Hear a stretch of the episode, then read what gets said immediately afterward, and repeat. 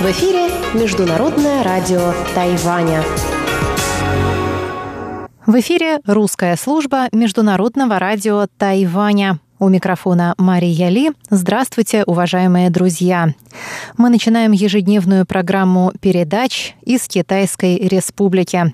В самом начале хочу сделать важное объявление. В связи с распространением заболевания коронавирусной инфекции Почта Тайваня временно прекращает отправку корреспонденции в большинство стран, включая и Россию. Поэтому, дорогие друзья, в течение какого-то времени вы не будете получать от нас подтверждения рапортов и прочих отправлений. Но мы будем по-прежнему подтверждать все рапорты и держать корреспонденцию до тех пор, пока ситуация не нормализуется, и мы не сможем отправить все карточки и все заработанные сувениры вам, дорогие слушатели. А сейчас я перехожу к объявлению программы передач на вторник, 24 марта.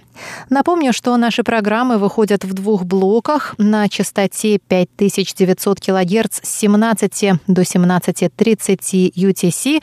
Звучит получасовой блок. По вторникам он состоит из выпуска новостей, рубрики «Панорама культурной жизни» с Анной Бабковой и передачи «Учим китайский» с Лилей У. А часовая программа программа звучит на частоте 9490 кГц с 11 до 12 UTC, а также на нашем сайте ru.rti.org.tw и включает в себя передачу «Нота классики» с юной Чень и повтор почтового ящика со Светланой Меренковой. Пожалуйста, оставайтесь с русской службой МРТ.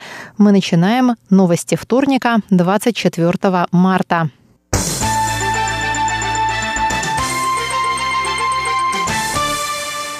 20 новых случаев заболевания коронавирусной инфекции COVID-19 зарегистрировано 24 марта на Тайване. Все заболевшие недавно вернулись на Тайвань из разных стран, где учились, работали или путешествовали, сообщает Центральный противоэпидемический командный пункт.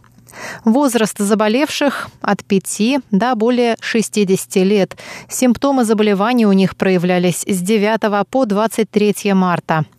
Таким образом, на сегодняшний день на Тайване зарегистрировано 215 случаев заболевания коронавирусной инфекцией.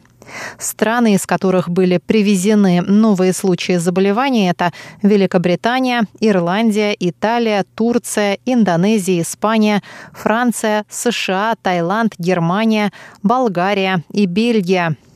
Восемь из 20 новых случаев были выявлены в аэропортах, 10 во время прохождения домашнего карантина, еще двое сами явились в больнице. Сообщается также, что 17 новых больных работали или учились в других странах, а трое, включая пятилетнего ребенка, путешествовали по Турции. Восемь истребителей F-16, находящихся на вооружении Тайваня, поднялись в воздух рано утром во вторник в ходе объединенных военных учений по охране и обороне территории Тайваня в случае воздушного вторжения со стороны КНР. Министерство обороны Тайваня сообщило, что в учениях симуляции вторжения КНР приняли участие подразделения всех родов войск.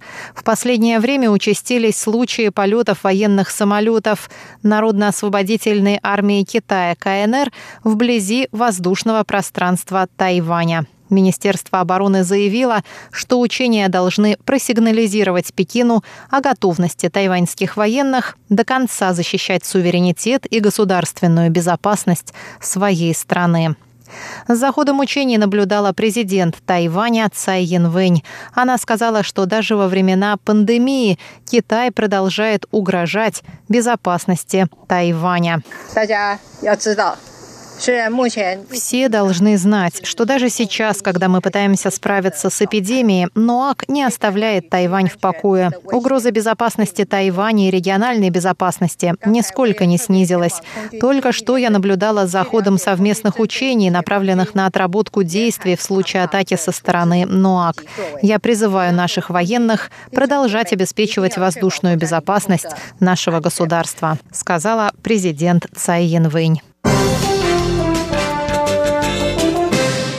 Премьер исполнительного юаня Тайваня Су Джинчан заявил во вторник, что власти введут чрезвычайное положение только если распространение коронавируса COVID-19 выйдет из-под контроля и правительство не сможет справиться с переменами в мировой экономике. На фоне угрозы коронавируса в стране участились призывы к президенту о введении чрезвычайного положения. Премьер сказал, что хотя президент облечена властью введения ЧП, она сделает это лишь в случае крайней необходимости. Он добавил, что успехи Тайваня по обузданию эпидемии коронавируса получили всеобщее признание, а существующих правил и законов достаточно для того, чтобы справиться с распространением вируса. На сегодняшний день Тайвань еще не достиг критической точки, после которой необходимо закрывать целые города, как это делают в США и Европе, сказал премьер. С начала первой вспышки коронавируса в Ухане на Тайване зарегистрировано 215 случаев заболевания. Из них 29 уже поправились, двое человек скончались. Министерство иностранных дел Тайваня заявило во вторник, что возможность получения Тайванем приглашения к участию во Всемирной ассамблее здравоохранения крайне мала. Всемирная ассамблея здравоохранения – это высший принимающий решения орган Всемирной организации здравоохранения. Очередная сессия ассамблеи пройдет в Женеве в середине мая и, возможно, станет первой, проведенной онлайн из-за пандемии коронавируса. Глава департамента МИД по международным организациям Чень Лун День сообщил во вторник, что ВОЗ еще не рассылала другим странам приглашения к участию в ассамблее. Однако у Тайваня очень мало шансов на получение такого приглашения, считает он. Чень добавил, что Тайвань готов делиться своим опытом с другими странами вне зависимости от формата мероприятия. Правительство Тайваня уже передало просьбу своим дипломатическим союзникам и друзьям на международной арене выступить в поддержку значимого участия Тайваня. Дорогие друзья, выпуск новостей вторника для вас подготовила и провела Мария Ли. Пожалуйста, оставайтесь с русской службой МРТ.